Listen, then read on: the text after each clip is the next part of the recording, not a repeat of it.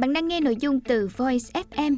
Hãy lên App Store tìm V O I Z và cài đặt ngay để tận hưởng hơn mười nghìn nội dung chất lượng cao có bản quyền nhé.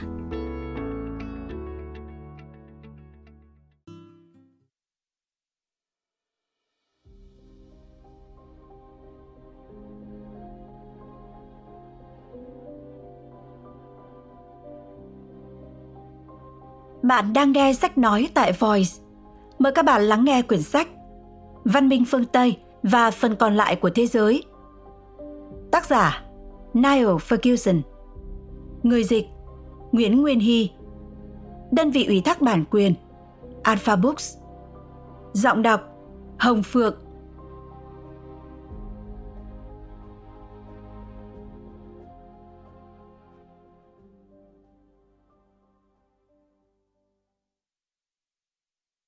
Lời nói đầu cho lần xuất bản tại Anh.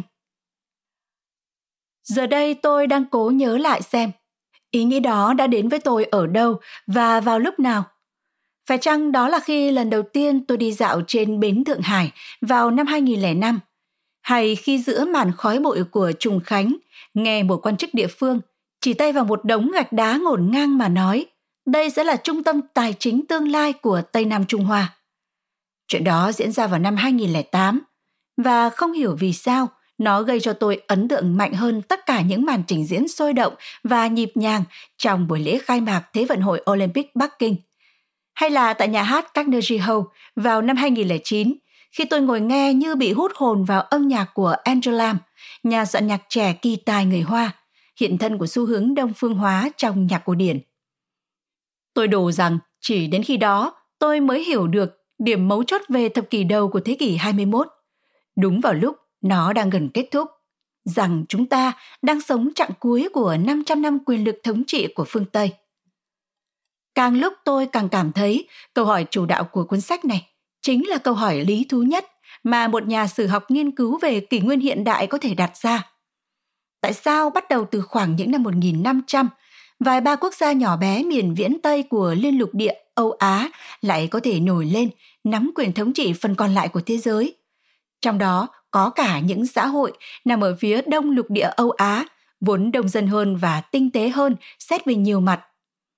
Còn câu hỏi phụ là, nếu chúng ta có thể tìm được một lời giải thích thỏa đáng về sức mạnh của phương Tây trong quá khứ, thì khi đó liệu chúng ta có thể đưa ra được dự báo về tương lai của nó không?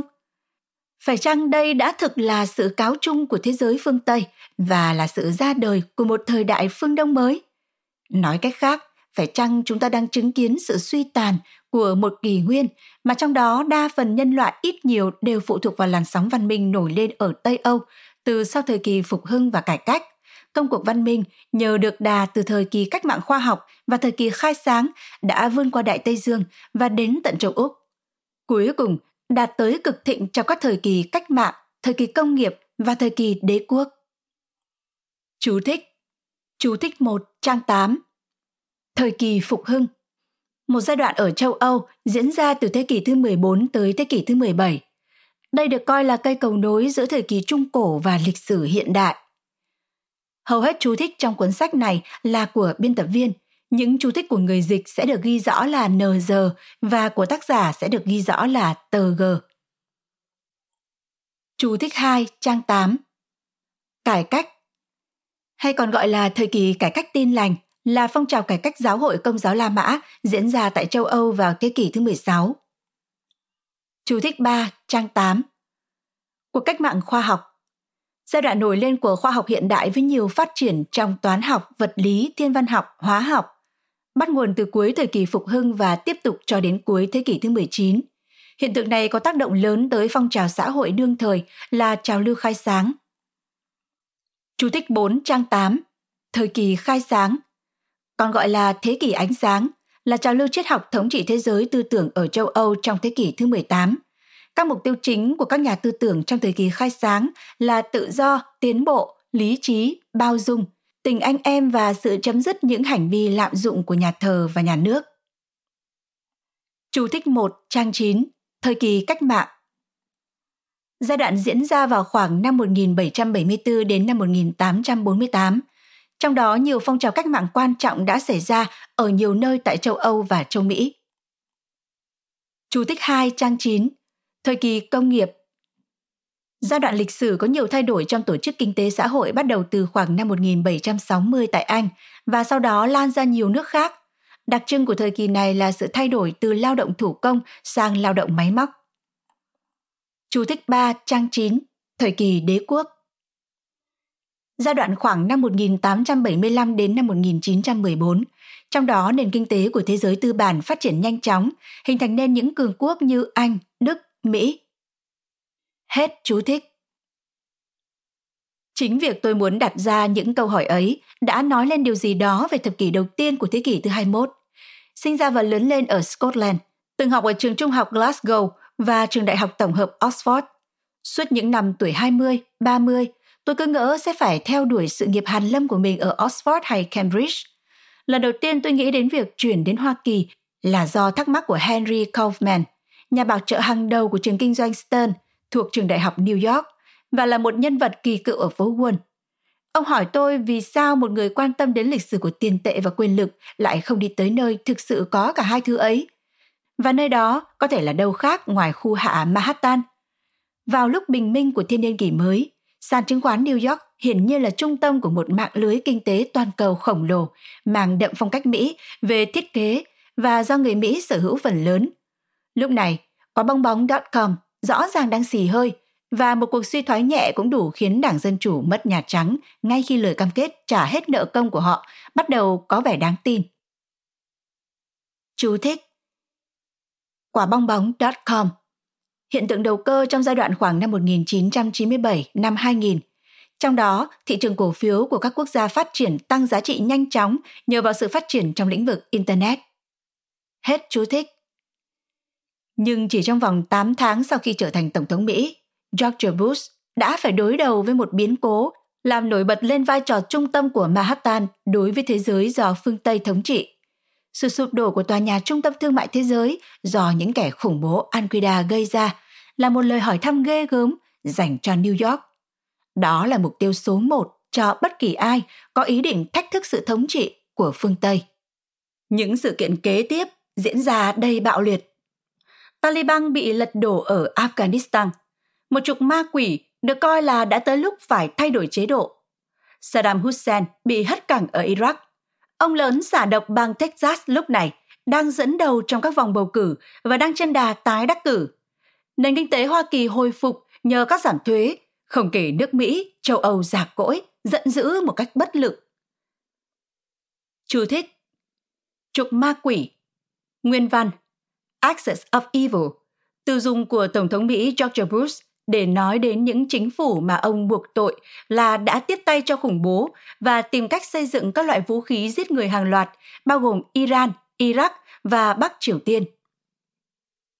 Ông lớn xả độc bang Texas, biệt danh mà các đối thủ chính trị gán cho Tổng thống Mỹ George Bush do mức độ ô nhiễm kỷ lục mà ông gây ra tại bang Texas, cũng là nguyên quán của ông.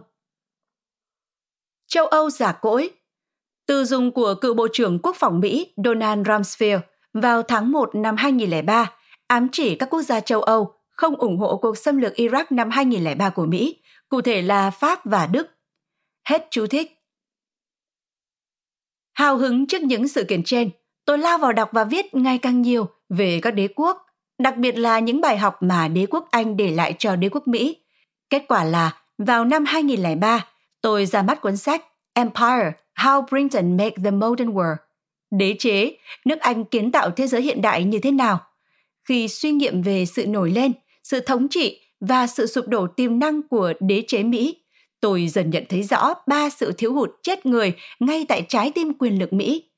Thiếu nhân lực, thiếu sự ủng hộ, công chúng không đủ nhiệt tình đối với việc chiếm đóng dài hạn ở các quốc gia đã bị chinh phục. Và trên hết là sự thiếu hụt về tài chính, tiết kiệm không tương xứng với đầu tư và thu nhập từ thuế không đủ đáp ứng các khoản chi tiêu công. Trong cuốn sách ra mắt năm hai nghìn lẻ bốn, Colossus, The Rise and Fall of America's Empire, gã khổng lồ, sự trỗi dậy và suy tàn của đế chế Mỹ, tôi đã cảnh báo rằng Mỹ đã dần dần đi đến chỗ phải trông cậy vào tư bản của Đông Á để đổ tiền vào các tài khoản hiện hành và tài khoản tài chính vốn đang mất cân bằng của mình. Do đó, sự suy tàn và sụp đổ của đế chế không ngai của Mỹ có lẽ không phải do họa khủng bố vào nhà, cũng không phải do các chế độ xấu xa bảo trợ cho chúng, mà bắt nguồn từ cuộc khủng hoảng tài chính ở ngay trung tâm của chính đế chế. Cuối năm hai nghìn không trăm lẻ sáu, Maurice Zularik và tôi sáng tạo ra từ Chimerica để nói về cái mà chúng tôi coi là mối quan hệ không bền vững một cách nguy hiểm giữa Trung Quốc tằn tiện và Mỹ hoang phí. Từ này là một lối chơi chữ dựa trên từ chimera. Chú thích: Chimerica, tên một loài quái vật trong thần thoại Hy Lạp, có phần trước của loài sư tử, phần sau của loài bò sát và đuôi là một con rắn. Hết chú thích. Khi đó, chúng tôi đã xác định được một trong những điều then chốt dẫn đến cuộc khủng hoảng tài chính toàn cầu sắp xảy ra. Bởi lẽ, nếu người tiêu dùng Mỹ không có sẵn cả hai thứ là nguồn nhân công Trung Quốc rẻ mạt và nguồn tư bản Trung Quốc giá hời, thì cái bong bóng những năm hai nghìn không trăm lẻ hai, hai nghìn không trăm lẻ bảy đâu có tệ hại đến thế. Trong thời gian tại nhiệm của Tổng thống George Bush, cái ảo ảnh siêu quyền lực Mỹ đã bị tan vỡ không chỉ một mà hai lần.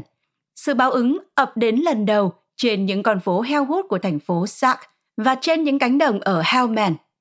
Không những bộc lộ những hạn chế của quân lực Hoa Kỳ, mà quan trọng hơn, nó còn cho thấy sự ngây thơ trong các ảo tưởng của những người theo phái tân bảo thủ về một làn sóng dân chủ ở Đại Trung Đông. Nó gõ cửa lần thứ hai với việc cuộc khủng hoảng thế chấp dưới chuẩn năm hai nghìn không trăm lẻ bảy leo thang thành cuộc khủng hoảng tín dụng năm hai nghìn không trăm lẻ tám và cuối cùng trở thành cuộc đại suy thoái năm hai nghìn không trăm lẻ chín. Sau vụ phá sản của Lehman Brothers, những chân lý giả dối của đồng thuận Washington và sự điều tiết vĩ đại, những thuật ngữ của các ngân hàng trung ương tương đương với sự cáo buộc chung của lịch sử đều chìm vào quên lãng. Chú thích: Thành phố Sac, trước là thành phố Saddam, một khu vực ngoại ô của thủ đô Baghdad, Iraq. Helmand, một tỉnh phía nam Afghanistan. Lehman Brothers, từng là một hãng dịch vụ tài chính toàn cầu, là ngân hàng đầu tư lớn thứ tư ở Mỹ, có lịch sử hoạt động kéo dài một trăm năm mươi tám năm và phá sản năm hai nghìn không trăm lẻ tám. Đồng thuận Washington hay Washington Consensus, một chương trình cải cách kinh tế được các tổ chức có trụ sở tại Washington như Quỹ tiền tệ quốc tế, Ngân hàng Thế giới, Bộ Tài chính Mỹ đề xuất vào đầu thập kỷ một nghìn chín trăm chín mươi để áp dụng ở những nước trải qua khủng hoảng kinh tế. Điều tiết vĩ đại hay Great Moderation, tên đặt cho một thời kỳ kinh tế phát triển ổn định và thịnh vượng vào giữa thập kỷ một nghìn chín trăm tám mươi. Người ta cho rằng sự thịnh vượng này có được là nhờ những thay đổi về thể chế và cơ cấu ở các quốc gia phát triển. Hết chú thích. Đã có lúc nguy cơ xảy ra cuộc đại suy thoái thứ hai trở nên nhãn tiền. Trục trặc ở đâu? Trong một loạt các bài báo và bài giảng bắt đầu từ giữa năm hai nghìn không trăm lẻ sáu và đỉnh điểm là sự ra đời của cuốn sách The Essence of Money, sự lên ngôi của đồng tiền. Vào tháng mười một năm hai nghìn không trăm lẻ tám, khi cuộc khủng hoảng tài chính đang vào lúc tồi tệ nhất, tôi đã lập luận rằng tất cả mọi thành phần chủ đạo của hệ thống tài chính quốc tế đã bị suy yếu trầm trọng do khoản nợ ngắn hạn quá lớn trên bảng cân đối thu chi của các ngân hàng, các chứng khoán, bảo đảm rằng thế chấp bị định giá quá mức cùng các sản phẩm tài chính cấu trúc khác. Chính sách tiền tệ quá lỏng lẻo của Cục Dự trữ Liên bang, một bong bóng bất động sản nhuốm ý đồ chính trị và cuối cùng là đợt bán đổ bán tháo các hợp đồng bảo hiểm ma, còn gọi là chứng khoán phái sinh, với các điều khoản bảo vệ giả mạo trước những điều không chắc chắn chưa ai biết đến chứ không nhằm bảo vệ trước những rủi ro có thể định lượng được. Xu hướng vươn ra toàn cầu của các thể chế tài chính gốc gác từ phương Tây từng được kỳ vọng là sẽ mở đầu một kỷ nguyên mới ít biến động hơn về kinh tế. Phải hiểu biết về lịch sử mới có thể dự đoán được rằng một cuộc khủng hoảng thanh khoản kiểu cũ có thể khiến hệ thống đòn bẩy tài chính vốn đang lung lay sụp đổ như thế nào. Hiểm họa về một cuộc suy thoái thứ hai đã lùi ra sau mùa hè năm hai nghìn không trăm lẻ chín. Mặc dù nó chưa biến mất hoàn toàn, nhưng dù vậy, thế giới đã đổi thay. Sự suy sụp đến nghẹt thở trong thương mại toàn cầu do cuộc khủng hoảng tài chính gây ra khi nguồn tín dụng cấp vốn cho các hoạt động xuất nhập khẩu đột ngột cạn kiệt, có thể phá hủy cả những nền kinh tế lớn ở châu Á, những khu vực được cho là phụ thuộc vào nguồn hàng xuất khẩu sang phương Tây. Tuy nhiên, nhờ chương trình kích thích kinh tế có hiệu quả cao của chính phủ dựa trên sự nới rộng tín dụng quy mô lớn, Trung Quốc chỉ phải chịu đựng sự giảm chậm về tăng trưởng. Đây là chiến công đáng kể mà chỉ một số ít chuyên gia có thể dự đoán được. Hiển nhiên, Trung Quốc gặp phải nhiều khó khăn khi vận hành nền kinh tế đại lục với một phẩy ba tỷ dân. Như thể họ là một Singapore khổng lồ vậy. Nhưng Trung Quốc vẫn cho thấy một khả năng, và khả năng này hiện nay còn cao hơn nữa so với thời điểm tôi viết cuốn sách này vào tháng mười hai năm hai nghìn mười, rằng họ sẽ còn tiếp tục tiến nhanh với cuộc cách mạng công nghiệp của mình, và rằng chỉ nội trong thập kỷ này, họ sẽ vượt Mỹ về tổng sản phẩm quốc nội như Nhật từng qua mặt Anh vào năm một nghìn chín trăm sáu mươi ba. Rõ ràng là gần trọn năm trăm năm qua, phương Tây đã được hưởng những lợi thế thực sự và liên tục so với phần còn lại của thế giới. Khoảng cách thu nhập giữa phương Tây và Trung Quốc bắt đầu nới rộng từ tận những năm một nghìn sáu trăm và còn tiếp tục nới rộng thêm cho tới những năm một nghìn chín trăm bảy mươi, nếu không nói là còn sau đó nữa. Nhưng từ sau đó, khoảng cách thu nhập đã thu hẹp lại với tốc độ đáng kinh ngạc. Cuộc khủng hoảng tài chính đã định hình nên câu hỏi tiếp theo về lịch sử mà tôi muốn đặt ra. Lợi thế ấy của phương Tây giờ đây đã biến mất chăng? Phải tìm hiểu cái lợi thế ấy chính xác gồm những gì thì tôi mới có thể hy vọng tìm ra câu trả lời. Phần tiếp theo dưới đây nói về phương pháp luận lịch sử. Những độc giả sốt ruột có thể bỏ qua nó và đi thẳng đến phần nhập đề. Tôi đã viết cuốn sách này vì mang ấn tượng mạnh mẽ rằng những người đang sống hiện nay không mấy ai dành sự chú ý đầy đủ cho những người đã khuất. Theo dõi ba đứa con của mình lớn lên, tôi có cảm giác lo ngại khi thấy chúng học môn lịch sử ít hơn hẳn so với tôi khi cùng lứa tuổi chúng. Không phải vì thầy giáo của chúng kém, mà vì chúng có những cuốn sách lịch sử dở và những bài kiểm tra thì còn tệ hại hơn. Theo dõi diễn biến của cuộc khủng hoảng tài chính, tôi nhận ra rằng chúng không phải là trường hợp cá biệt. Dường như ngoài một nhúm người làm việc trong các ngân hàng và kho bạc của thế giới phương Tây, những người còn lại đều chỉ có chút ít thông tin sơ sài, đại khái về cuộc suy thoái gần đây. Suốt gần ba mươi năm nay, giới trẻ ở các trường trung học và đại học phương Tây được tiếp nhận ý tưởng về một nền giáo dục tự do, không có thực chất nào về kiến thức lịch sử. Họ được nhồi vào đầu những học phần bị cô lập, thiếu đầu đuôi và thiếu nhất là trình tự thời gian. Họ được rèn luyện cách phân tích các trích đoạn tư liệu theo kiểu công thức, chứ không được rèn kỹ năng then chốt là đọc rộng và nhanh. Họ được khích lệ theo hướng đồng cảm với những chiến binh La Mã tưởng tượng hay những nạn nhân Holocaust, chứ không phải là viết những bài tiểu luận lý giải nguyên nhân và con đường dẫn tới những nghịch cảnh của các nhân vật đó. Trong vở The History Boys, những chàng trai lịch sử, nhà viết kịch Alan Burnett đã đưa ra một bộ ba bất khả thi, nên giảng dạy lịch sử như một phương thức nêu các luận cứ trái chiều, một sự chia sẻ với Trần Thiện Mỹ của quá khứ, hay chỉ là cái vớ vẩn này tiếp theo cái vớ vẩn khác. Rõ ràng là ông đã không nhận ra rằng học sinh phổ thông ngày nay không nhận được bất kỳ cái nào trong bộ ba trên. May lắm thì chúng chỉ được một nhúm thứ vớ vẩn, chẳng theo một thứ tự cụ thể nào hết. Chú thích: Holocaust, một cuộc diệt chủng do Đức Quốc xã cùng bè phái tiến hành khiến khoảng sáu triệu người Do Thái thiệt mạng.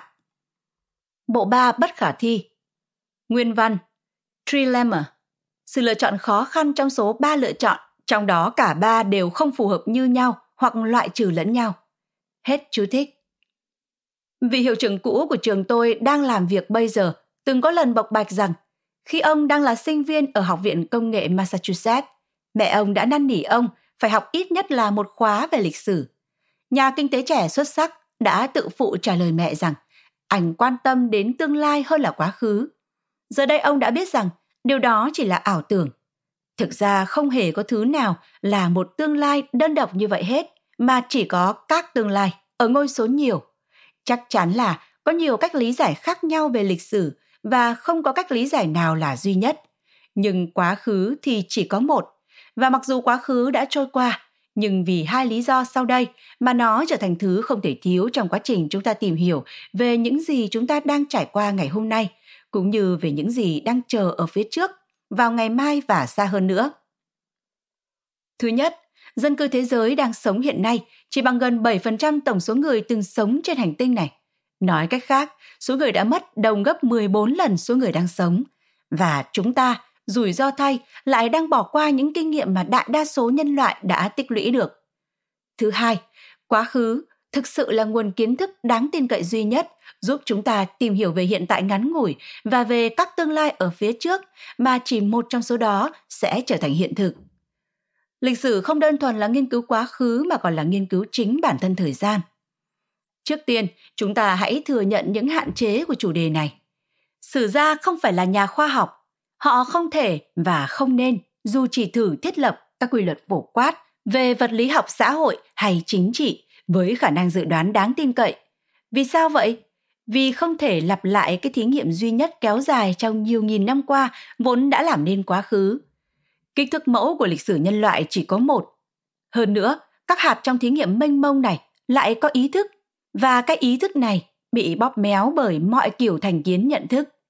Điều đó có nghĩa là hành vi của chúng thậm chí còn khó dự đoán hơn so với khi chúng chỉ là những hạt quay tròn vô tri vô giác. Một trong vô số những điều kỳ quặc của con người là chúng ta đã tiến hóa đến chỗ gần như bằng bản năng mà biết rút ra kinh nghiệm từ những gì chính mình đã trải qua trong quá khứ. Vậy nên, hành vi của chúng ta mang tính thích nghi, nó thay đổi theo thời gian. Chúng ta không lang thang vô định mà đi trên những con đường, và những gì chúng ta đã từng gặp sẽ quyết định phương hướng chúng ta chọn khi tới chỗ rẽ, mà chỗ rẽ thì luôn xuất hiện. Vậy các sử gia có thể làm gì đây? Thứ nhất, bắt chước các nhà khoa học xã hội và dựa vào các dữ liệu định lượng, sử gia có thể lập ra các quy luật bao quát. Từ bao quát ở đây được hiểu theo cách hiểu của Carl Hempel, là các nhận định chung về quá khứ dường như có thể áp dụng trong hầu hết các trường hợp. Chẳng hạn khi một nhà độc tài chứ không phải một lãnh đạo dân chủ lên nắm quyền ở một đất nước thì khả năng cao là đất nước ấy sẽ đi đến chiến tranh. Chú thích: Carl Hempel, sinh năm một nghìn chín trăm lẻ năm, mất năm một nghìn chín trăm chín mươi bảy, nhà văn, nhà triết học người Đức. Hết chú thích. Hoặc dù hai cách tiếp cận này không loại trừ nhau, sử gia có thể tìm cách thấu cảm những người đã khuất thông qua việc phục dựng trong trí tưởng tượng các trải nghiệm của họ, như nhà triết học Oxford vĩ đại R G Collingwood đã mô tả trong cuốn Autobiography, Tự nguyện, năm một nghìn chín trăm ba mươi chín của mình. Hai cách điều nghiên sử học này cho phép chúng ta có thể biến những di tích của quá khứ thành lịch sử, một trường kiến thức và cách lý giải sắp xếp theo trật tự hồi cố, và qua đó soi sáng thân phận con người.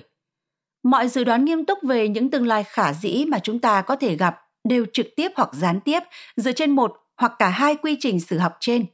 Nếu không, nó sẽ chẳng khác gì trò chiêm tinh trên báo hàng ngày. Trong sự thất vọng với ngành khoa học tự nhiên và tâm lý học trong giai đoạn sau cuộc tàn sát của Thế chiến thứ nhất, Collingwood đã nảy ra tham vọng là đưa lịch sử vào kỷ nguyên hiện đại, bỏ lại đằng sau cái mà ông chối từ và gọi là thứ lịch sử cắt dán.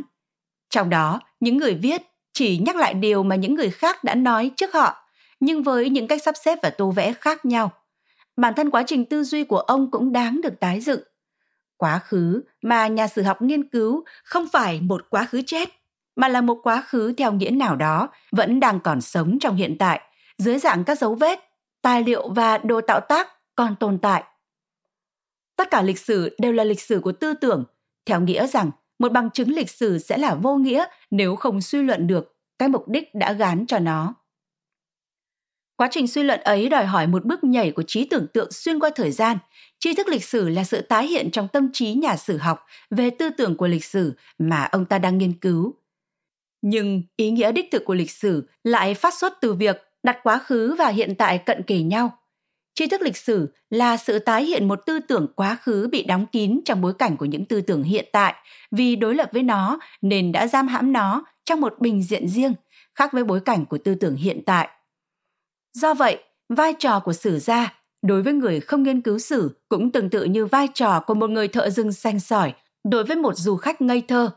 Du khách nghĩ, ở đây chẳng có gì ngoài cây cỏ, rồi bước đi. Nhưng người thợ rừng nói, hãy nhìn kìa, trong đám cỏ ấy có một con cọp đấy.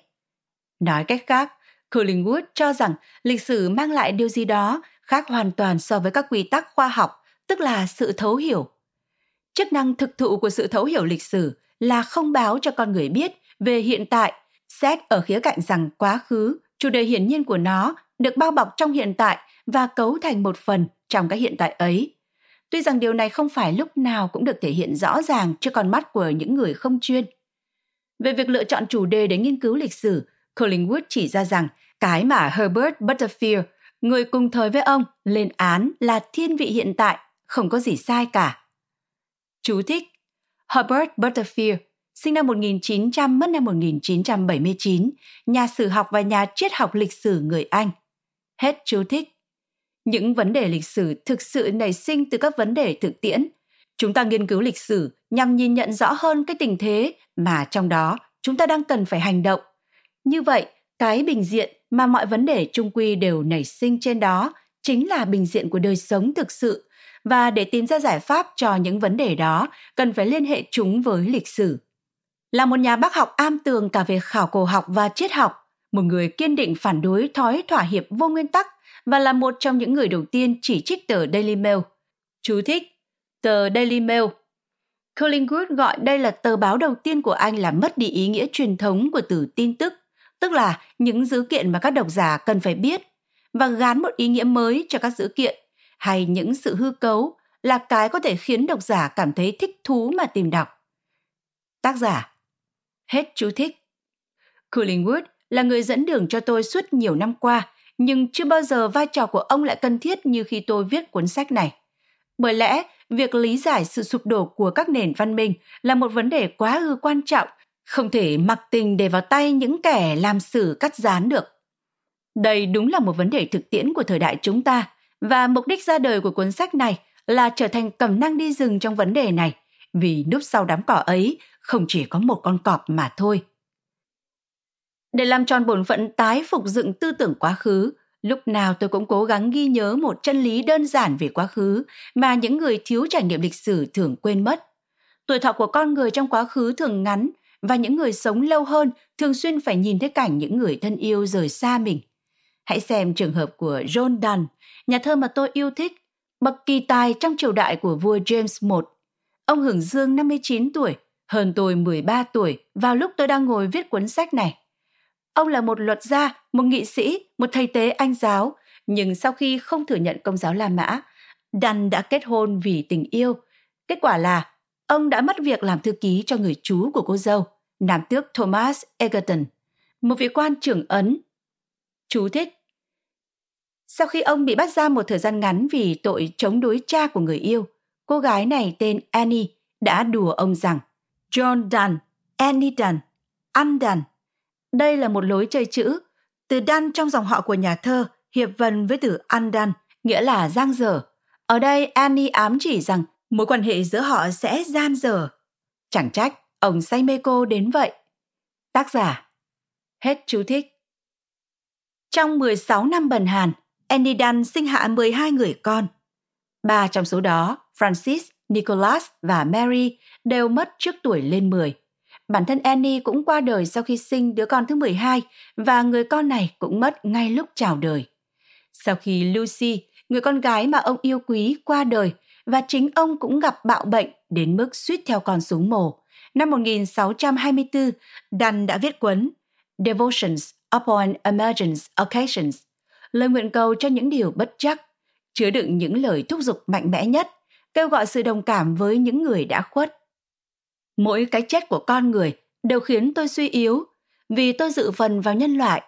Vậy nên, nào ai biết chuông kia nguyện hồn ai? Nó nguyện cầu cho anh đấy. Ba năm sau, cái chết của một người bạn thân là nguồn cảm hứng để ông viết bài thơ A Nocturnal Upon Saint Lucy's Day, Being the Shortest Day, suy ngẫm về ngày nữ thánh Lucy, ngày ngắn nhất. Nào những kẻ sẽ yêu trong xuân hồng mùa tới, với tôi, xuân giờ như một thế giới xa xăm. Hãy nhìn tôi và nhìn tôi thật kỹ, vì giờ đây tôi với cái chết nào khác chi nhau. Tình yêu như nhà giả kim xảo diệu đã chưng luyện nên tôi, từ tận cùng hư không và những trống vắng u sầu. Nhưng tình yêu đã hủy hoại tôi, để giờ đây lại tái sinh tôi lần nữa, từ nỗi thiếu vắng, từ bóng tối, từ cái chết, những thứ chưa từng tồn tại. Những ai muốn tìm hiểu rõ hơn hoàn cảnh sống của con người trong thời đại khi mà tuổi thọ con người chưa bằng phân nửa thời nay đều nên đọc những dòng thơ ấy.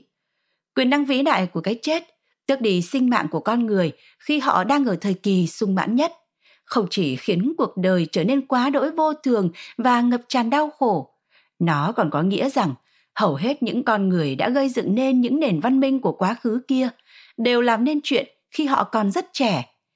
nhà triết học vĩ đại người Hà Lan gốc Do Thái Baruch hay Benedict Spinoza, người đặt ra giả thiết rằng chỉ có một vũ trụ vật chất duy nhất của bản thể và nhân quả tiền định, và rằng Thượng Đế, theo cách hiểu lờ mờ của chúng ta, chính là trật tự tự nhiên của cái vũ trụ đó, đã qua đời năm một nghìn sáu trăm bảy mươi bảy, ở tuổi bốn mươi bốn. Có lẽ do các hạt thủy tinh ông đã hít phải khi làm thợ mài mắt kính để kiếm sống. Blaise Pascal, nhà tiên phong về lý thuyết xác suất và thủy động lực học, cũng là tác giả của Pensies, những suy ngẫm về tôn giáo, cuốn sách có những lời biện giải thuyết phục nhất cho đức tin Cơ đốc giáo, chỉ hưởng dương ba mươi chín tuổi. Trước đó, ông còn suýt chết vì một tai nạn giao thông. Sự cố đã thức tỉnh ông về mặt tâm linh. Biết đâu những bậc thiên tài ấy có thể mang lại những công trình vĩ đại khác nếu như họ có được tuổi thọ như của nhà nhân văn học vĩ đại Erasmus, sáu mươi chín tuổi, và Mutangi, năm mươi chín tuổi, chẳng hạn. Mozart, tác giả của vở opera hoàn hảo nhất Don Giovanni, qua đời khi mới ba mươi lăm tuổi. Franz Schubert, tác giả của bản ngũ tấu cùng đô trưởng D chín năm sáu hùng tráng, qua đời khi mới ba mươi mốt tuổi, có lẽ do bệnh giang mai. Mặc dù họ có sức sáng tác lớn, song ai biết liệu họ còn có thể tạo ra được những gì nữa nếu như họ được phú cho sáu mươi ba năm dương thọ như Johannes Brahms điềm đạm, hay như Anton Bruckner cần cù ở tuổi cổ lai hy, bảy mươi hai tuổi. Nhà thơ Scotland Robert Burns, người đã viết câu tuyên ngôn bất hủ về sự bình đẳng, đàn ông sau tất cả mọi chuyện vẫn là đàn ông, qua đời năm một nghìn bảy trăm chín mươi sáu khi mới ba mươi bảy tuổi. Bất công biết bao khi nhà thơ khinh bỉ chuyện kế thừa địa vị, thứ bậc chỉ là con dấu trên đồng vàng, con người mới chính là chất vàng mười trên tay, lại hưởng dương ít hơn nhiều so với nhà thơ tôn sủng nó nhất, Alfred, hầu tước Tennyson, người qua đời trong vinh dự ở tuổi tám mươi ba. Tuyển tập các bài thơ và nhạc của nước Anh mang tên Kho vàng của của Palgrave hẳn sẽ tốt hơn khi có nhiều người như Burns và ít những người như Tennyson hơn. Chú thích: cuốn sách này do nhà thơ Francis Turner Palgrave tuyển chọn và phát hành vào khoảng ba thập kỷ sau, được Tennyson hiệu chỉnh khá nhiều. Hết chú thích. Và các phòng triển lãm tranh nghệ thuật trên thế giới ngày nay liệu sẽ thay đổi ra sao nếu ngược lại, Jan Vermeer cần cù tỉ mẩn, thọ chín mươi mốt tuổi, còn Pablo Picasso với sức làm việc năng suất hơn người thường, qua đời ở tuổi ba mươi chín. Chú thích: Jean Vermeer, sinh năm một nghìn sáu trăm ba mươi hai, mất năm một nghìn sáu trăm bảy mươi lăm, một trong những họa sĩ vĩ đại nhất trong giai đoạn kỷ nguyên vàng trong thế kỷ thứ mười bảy ở Hà Lan. Ông có phong cách làm việc chậm rãi và tỉ mỉ. Hết chú thích. Chính trị cũng là một môn nghệ thuật dự phần vào nền văn minh của chúng ta như triết học, opera, thơ ca hay hội họa. Nhưng nhà nghệ sĩ chính trị vĩ đại nhất trong lịch sử Hoa Kỳ, Abraham Lincoln, lại chỉ đảm nhận được vỏn vẹn một nhiệm kỳ trong Nhà Trắng. Chỉ sáu tuần sau bài diễn văn nhậm chức lần thứ hai, ông bị một kẻ có hiểm khích nhỏ với ông ám sát. Lúc đó, ông năm mươi sáu tuổi. Sinh ra trong một túp lều gỗ, con người tay không mà dựng cơ đồ này còn là tác giả của bài diễn văn Gettysburg, hùng hồn, đã đưa ra một định nghĩa mới về nước Mỹ, là một quốc gia được thai nghén trong tự do và dâng hiến trọn vẹn cho niềm xác tín rằng mọi người sinh ra đều có quyền bình đẳng, với một chính phủ của dân, do dân và vì dân. Chú thích: Gettysburg, bài diễn văn của Tổng thống Mỹ Abraham Lincoln trong cuộc nội chiến, được coi là một trong những bài diễn văn nổi tiếng nhất trong lịch sử nước Mỹ. Hết chú thích. Liệu thời kỳ tái thiết sẽ thay đổi ra sao nếu ông cũng được hưởng sáu mươi ba năm tuổi thọ như Franklin Delano Roosevelt vĩ đại, vận động viên chơi polo bị bệnh bại liệt đánh gục, song nhờ sức mạnh của y học mà ông có đủ thời gian để kinh qua gần bốn nhiệm kỳ tổng thống. Đời sống của chúng ta khác xa so với đời sống của hầu hết con người trong quá khứ, đặc biệt là về tuổi thọ và tiện nghi vật chất. Vì vậy, chúng ta phải vận dụng trí tưởng tượng phong phú của mình để tìm hiểu về con người trong quá khứ. Trong cuốn sách Theory of Moral Sentiments, lý thuyết về cảm xúc luân lý, được viết ra một thế kỷ rưỡi trước cuốn hồi ký của Collingwood, nhà kinh tế học và xã hội học vĩ đại Adam Smith đã xác nhận được lý do tại sao một xã hội văn minh không phải là cuộc chiến tranh của tất cả chống lại tất cả, vì xã hội đó được vận hành dựa trên sự đồng cảm. Vì không trải nghiệm trực tiếp điều người khác cảm nhận, nên chúng ta không thể biết họ đã bị tác động ra sao nếu không hình dung mình sẽ cảm thấy thế nào trong cùng hoàn cảnh ấy. Dù người anh em của chúng ta đang chịu một nỗi thống khổ lớn, song nếu bản thân chúng ta vẫn cảm thấy thoải mái, thì các giác quan sẽ không bao giờ cho ta biết được về những gì người kia phải chịu đựng. Chúng chưa từng và không bao giờ có thể đưa chúng ta vượt ra ngoài con người riêng của mình. Và chỉ thông qua trí tưởng tượng, chúng ta mới có thể hình thành được cảm nhận về cảm giác của người khác. Khả năng này cũng chỉ mô phỏng giúp chúng ta thấy mình sẽ cảm thấy thế nào nếu ở vào hoàn cảnh của người đó. Đó chỉ là ấn tượng về cảm giác của riêng chúng ta, chứ không phải của người kia, điều mà trí tưởng tượng của chúng ta mô phỏng lại. Bằng óc tưởng tượng, chúng ta đặt mình vào tình cảnh của người khác.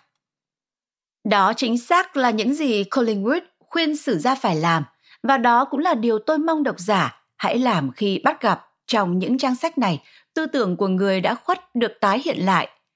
Điểm mấu chốt của cuốn sách này là tìm hiểu xem điều gì đã khiến nền văn minh của họ bành trướng ngoạn mục đến thế về sự giàu có, tầm ảnh hưởng và quyền lực, nhưng không thể có được sự hiểu biết nào nếu thiếu đi mối đồng cảm, yếu tố giúp phát huy trí tưởng tượng để đặt chúng ta vào hoàn cảnh của họ. Việc phát huy trí tưởng tượng sẽ càng thêm bội phần khó khăn khi chúng ta làm sống lại tư tưởng của cư dân trong những nền văn minh khác. Những nền văn minh mà phương Tây đã chinh phục, hay chí ít là đã tự mình quy thuận phương Tây, bởi họ là các diễn viên có tầm quan trọng như nhau trong vở kịch này. Đây không phải là lịch sử của phương Tây, mà là lịch sử của cả thế giới. Trong đó, địa vị thống trị của phương Tây là hiện tượng sẽ được lý giải. Ở một mục trong cuốn Bách khoa toàn thư viết năm một nghìn chín trăm năm mươi chín, sử gia người Pháp Fernand Braudel đã định nghĩa về nền văn minh như sau. Trước tiên là một không gian, một khu vực văn hóa, một địa điểm. Với địa điểm này, bạn phải hình dung ra vô vàn tài sản, những đặc trưng văn hóa, từ hình dáng nhà cửa trong nền văn hóa ấy, các nguyên vật liệu dùng để xây nhà, nóc nhà, cho đến các kỹ năng như gắn lông chim vào các mũi tên, đến thổ ngữ hay nhóm thổ ngữ, đến khẩu vị ăn uống, đến một công nghệ cá biệt, đến kết cấu các tín ngưỡng, đến cách làm tình, thậm chí đến cả cái la bàn, giấy viết, nghề in ấn. Nó là việc sắp xếp thường xuyên, là tần suất lặp lại các đặc trưng cụ thể. Sự phổ biến của chúng trong một khu vực xác định kết hợp với một số yếu tố nhất thời khác. Tuy nhiên, Braudel giỏi phác họa các cấu trúc hơn lý giải những đổi thay. Ngày nay người ta cho rằng các sử gia phải biết kể chuyện. Đáp ứng yêu cầu ấy, cuốn sách này mang đến một câu chuyện đồ sộ, một siêu ký tự lý giải vì sao một nền văn minh đã vượt ra khỏi những giới hạn từng kìm giữ mọi nền văn minh trước đó, và vô số những giai thoại nhỏ hay các vi lịch sử bên trong nó. Dẫu vậy, việc phục hồi nghệ thuật kể chuyện chỉ là một phần của những gì cần làm. Bên cạnh các câu chuyện thì việc đặt ra các câu hỏi cũng quan trọng không kém. Vì sao phương Tây lại nổi lên thống trị phần còn lại của thế giới? Là một câu hỏi cần đến nhiều hơn là một câu chuyện kể khơi khơi để đáp lại. Câu trả lời phải được phân tích, được hậu thuẫn bằng chứng cứ và phải được kiểm nghiệm bằng câu hỏi phản chứng. Nếu những thay đổi thiết yếu mà tôi xác định được ở đây không tồn tại, liệu phương Tây vẫn sẽ thống trị phần còn lại của thế giới vì lý do nào đó khác mà tôi đã bỏ qua hoặc chưa đánh giá đúng vai trò của nó? Hay phải chăng thế giới đã diễn biến hoàn toàn khác? Theo đó, Trung Quốc hoặc một nền văn minh nào đó đứng hàng đầu. Chúng ta không nên tự dối mình rằng các tường thuật lịch sử theo cách làm phổ biến bây giờ không phải là việc phục dựng theo trật tự hồi cố. Như chúng ta sẽ thấy trong cuốn sách này, đối với những người đương thời bấy giờ, kết quả về sự thống trị của phương Tây dường như không phải là tương lai khả dĩ nhất mà họ có thể hình dung ra. Kịch bản về một cuộc chiến bại thê thảm ám ảnh tâm trí của các diễn viên lịch sử ấy nhiều hơn cái kết vui vẻ mà các bạn đọc hiện đại cảm nhận được. Thực tại lịch sử với tư cách một trải nghiệm sống còn, thắng bại, có vẻ giống một ván cờ vua hơn một thiên tiểu thuyết, giống một trận bóng đá hơn một vở kịch. Không phải tất cả đều tốt đẹp, không có tác giả nghiêm túc nào lại đi tuyên bố rằng sự thống trị của văn minh phương Tây không có gì đáng chê trách. Vẫn có những người khăng khăng khẳng định nó chẳng có gì là tốt hết. Lập trường này quá phi lý. Như mọi nền văn minh lớn, văn minh phương Tây cũng có hai mặt. Có khả năng cao quý thì cũng có khả năng đồi bại. Có lẽ Một sự tương đồng tốt hơn là ví phương Tây giống như hai anh em cừu thù trong các cuốn sách Private Memoir and Confessions of the Justified Sinner, hồi ức riêng tư và lời thú nhận của tội nhân chính nghĩa của James Hogg, và cuốn Master of Ballantrae, bậc thầy ở Ballantrae của Robert Louis Stevenson. Cạnh tranh và độc quyền, khoa học và mê tín, tự do và nô lệ, cứu chữa và sát hại, siêng năng và lười nhác. Trong mỗi cả phạm trù đó, phương Tây sản sinh ra cả cái tốt lẫn cái xấu. Chỉ có điều là, như trong các tiểu thuyết của Hogg và Stevenson, phần trội hơn trong hai anh em đều lên đến đỉnh điểm. Chúng ta cũng phải cưỡng lại sự cám dỗ tô hồng kẻ thua cuộc trong lịch sử. Các nền văn minh bị nền văn minh phương Tây đè bẹp, hoặc bị nó biến đổi trong êm đềm, thông qua vay mượn, nhiều chẳng kém gì áp đặt. Không thiếu gì những khuyết tật, hoặc rõ ràng nhất trong số đó là chúng không thể cung cấp nổi cho cư dân của mình bất kỳ sự cải thiện bền vững nào về chất lượng vật chất cho cuộc sống. Một điều khó khăn là không phải lúc nào chúng ta cũng có thể phục dựng lại các tư tưởng trước đây của các dân cư không phải người phương Tây, vì không phải tất cả đều sống trong những nền văn minh có các phương tiện ghi chép và bảo tồn tư tưởng. Cuối cùng, sử học về cơ bản chính là việc nghiên cứu những cuộc văn minh khai hóa, bởi do thiếu các ghi chép văn tự nên sử gia đành phải nhờ vào những mũi giáo, cây thương và mảnh vỡ nổi niêu rơi rớt lại, mà từ đó chẳng mấy điều có thể luận suy. Nhà sử học và chính khách Pháp Francois Guizot đã nói rằng lịch sử khai hóa văn minh là lịch sử lớn hơn tất thảy, nó chứa đựng mọi lịch sử khác. Nó chắc chắn vượt lên những đường danh phân chia các ngành do các học giả dựng lên. Họ buộc phải biệt hóa giữa lịch sử kinh tế, xã hội, văn hóa, tri thức, chính trị, quân sự và lịch sử quốc tế. Nó chắc chắn phải bao trọn sự dai rộng của thời gian và không gian, vì các nền văn minh đâu phải những thứ nhỏ bé hay mong manh chốc lát. Nhưng một cuốn sách như cuốn sách này không thể là một cuốn bách khoa toàn thư. Với những ai than phiền về những gì bị bỏ qua, tôi chẳng thể làm gì hơn là trích dẫn lời của nghệ sĩ dương cầm chơi nhạc jazz độc đáo Thelonious Monk. Đừng chơi mọi thứ hay mọi lúc, hãy để vài thứ qua đi. Thứ ta không chơi có thể còn quan trọng hơn thứ ta chơi. Tôi đồng tình. Nhiều nốt và hợp âm đã bị lược đi trong bản nhạc dưới đây, nhưng chúng bị lược đi là có lý do. Phải chăng những phần được chọn phản ánh thiên kiến của một ông người Scotland độ tuổi trung niên, nguyên mẫu thụ hưởng những lợi lộc của nền thống trị phương Tây? Có thể lắm, nhưng tôi nuôi hy vọng rằng những nội dung tuyển chọn sẽ không bị bác đi bởi những người hùng hồn và nóng nảy nhất khi bảo vệ các giá trị phương Tây hiện nay. Những người mà gốc gác dân tộc của họ khác hẳn với gốc gác của tôi, từ Amartya Sen đến Lưu Hiểu Ba, từ Hernando de Soto đến tất cả những người mà cuốn sách này dành lời đề tặng. Chú thích: Amartya Sen sinh năm một nghìn chín trăm ba mươi ba, mất không rõ, triết gia, nhà kinh tế Ấn Độ, giải thưởng Nobel kinh tế năm một nghìn chín trăm chín mươi tám. Lưu Hiểu Ba sinh năm một nghìn chín trăm năm mươi lăm, nhà văn Trung Hoa, đạt giải Nobel Hòa Bình năm hai nghìn mười. Hernando de Soto, sinh năm một nghìn bốn trăm chín mươi sáu, mất năm một nghìn năm trăm bốn mươi hai, nhà thám hiểm, nhà chinh phục Tây Ban Nha. Hết chú thích. Một cuốn sách nhằm bao trọn sáu trăm năm lịch sử thế giới tất yếu phải là cuộc phiêu lưu của cả một tập thể, và tôi phải chịu ơn của nhiều người. Tôi xin gửi lời cảm ơn đến nhân viên các trung tâm lưu trữ hồ sơ, thư viện và các tổ chức sau đây: Trung tâm lưu trữ a giê i, Bảo tàng Albert Kahn, Thư viện Bridgman Art Library, Thư viện Anh Quốc, Hiệp hội Thư viện Charlatan, Thư viện Quốc gia Trung Quốc ở Bắc Kinh, Corbis, Viện Pasteur ở Dhaka, Bảo tàng lịch sử phổ ở Berlin, Geheimes Staatsarchiv Preußischer Kulturbesitz ở Berlin Dahlem, Kho ảnh trực tuyến Getty Image, Đài Thiên văn Greenwich, Bảo tàng Hildegard-Schleiter ở Viên, Thư viện Quốc gia Ireland, Thư viện Quốc hội, Bảo tàng lịch sử Missouri, Bảo tàng Chemin de Dams, Bảo tàng De Oro ở Lima, Trung tâm lưu trữ quốc gia London, Bảo tàng hàng hải quốc gia, Trung tâm lưu trữ hồ sơ Ottoman Basbakan Osman ở Istanbul, pê a Photos, Bảo tàng khảo cổ học và dân tộc học Pierre Body ở Harvard, Trung tâm lưu trữ quốc gia Senegal ở Dakar, Hội Lịch sử Nam Carolina, Trường Nghiên cứu Phương Đông và Châu Phi, Thư viện Sách Chép Tay Suleimanier và tất nhiên không thể thiếu Thư viện Mở rộng có một không hai của Harvard.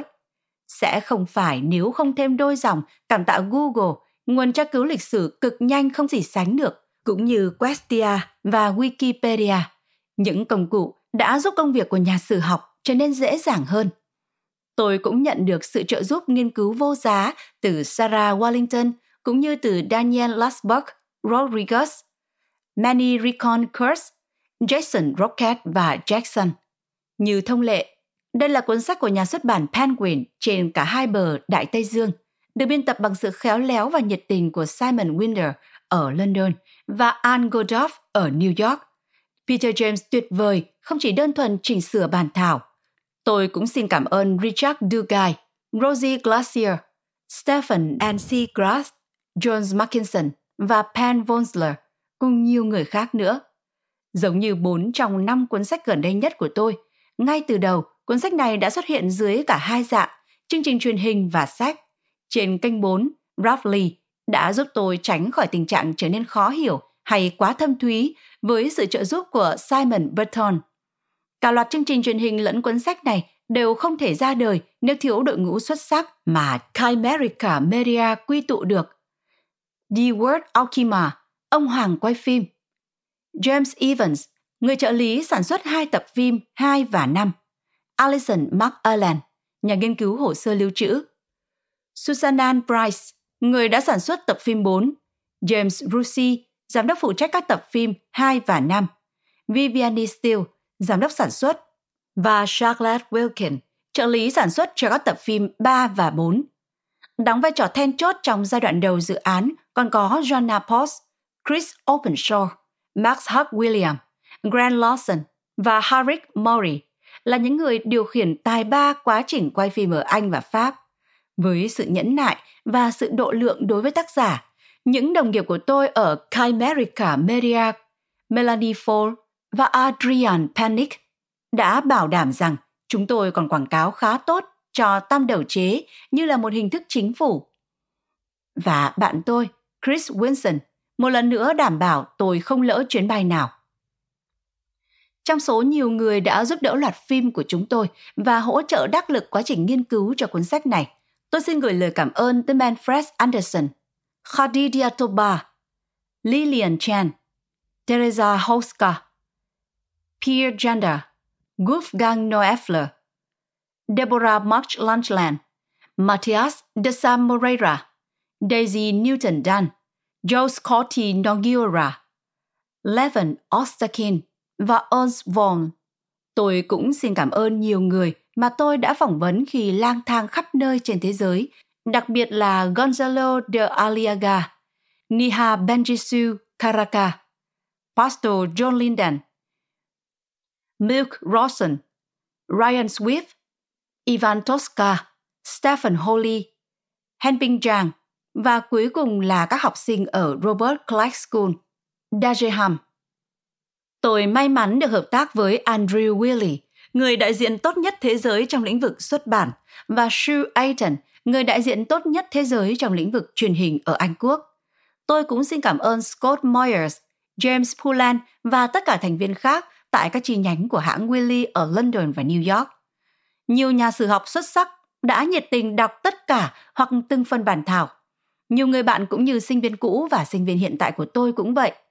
Xin cảm ơn Rawi Abdelan, Ayan Hersi Ali, Brian Everbuch, Pierre Paolo Baybiri, Jimmy Carter, J C D Clark, James Ederle, Campbell Ferguson, Martin Jacqui, Maya Jasanov, Joanna Lewis, Jaxlet Meyer, Hansen Malik, Noel Maurer, Ian Morris, Jaxlet Murray, Ando Masaccio, Glenn O'Hara, Stephen Pinker, Ken Rogoff, Emma Rothschild, Alex Watson, John Wong và Jeremy Yellen.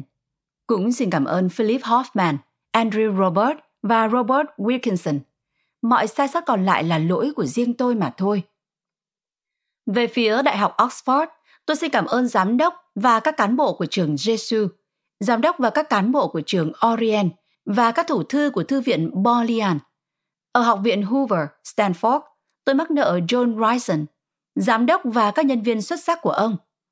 Cuốn sách này được hoàn tất tại trung tâm Ideas thuộc trường kinh tế London, nơi tôi công tác, trong vai trò giáo sư theo chương trình giáo sư Philip Roman, niên khóa hai nghìn mười đến hai nghìn mười một. Món nợ lớn nhất của tôi là với các đồng nghiệp tại Harvard. Sẽ rất dài nếu tôi gửi lời cảm ơn tới từng thành viên của khoa lịch sử Harvard. Vậy nên, cho phép tôi khoanh lại bằng một lời cảm ơn tập thể. Cuốn sách này không thể ra đời nếu thiếu sự cổ vũ, khích lệ tinh thần và ủng hộ tập thể của các bạn. Xin cảm ơn các đồng nghiệp tại trường kinh doanh Harvard, đặc biệt là các thành viên giảng dạy môn kinh doanh và chính quyền tại bộ môn kinh tế quốc tế, cũng như đội ngũ giảng viên và nhân viên của Trung tâm Nghiên cứu Âu Châu. Tôi cũng xin gửi lời cảm ơn tới các bạn tôi ở Trung tâm Dự báo về quan hệ quốc tế, Trung tâm Belfer về khoa học và quan hệ quốc tế, Hội thảo về lịch sử kinh tế và nhà Lowell. Nhưng trên hết, tôi cảm ơn các sinh viên của tôi ở cả hai bờ sông Douglas, đặc biệt là những ai dự lớp giáo dục chung, các hiệp hội của thế giới mười chín.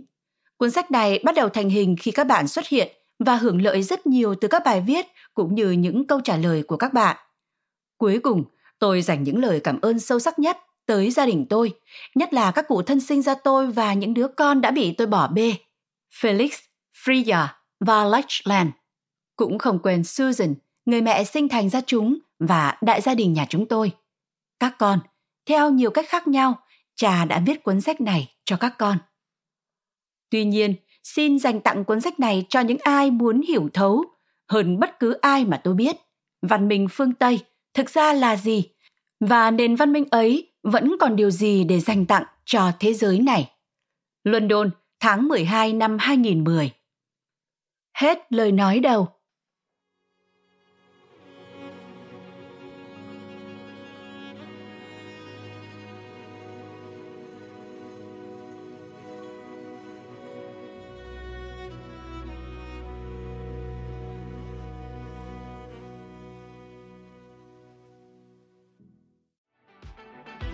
Voiz ép em, ứng dụng sách nói chất lượng cao, kho sách nói lớn nhất Việt Nam, từ các tác giả sách bán chạy nhất, cùng nhiều thể loại nội dung khác, podcast, sách tóm tắt, truyện thiếu nhi, thiền và ngủ, chia theo các hạng mục dễ tra cứu và được thể hiện qua các dòng đọc mượt mà.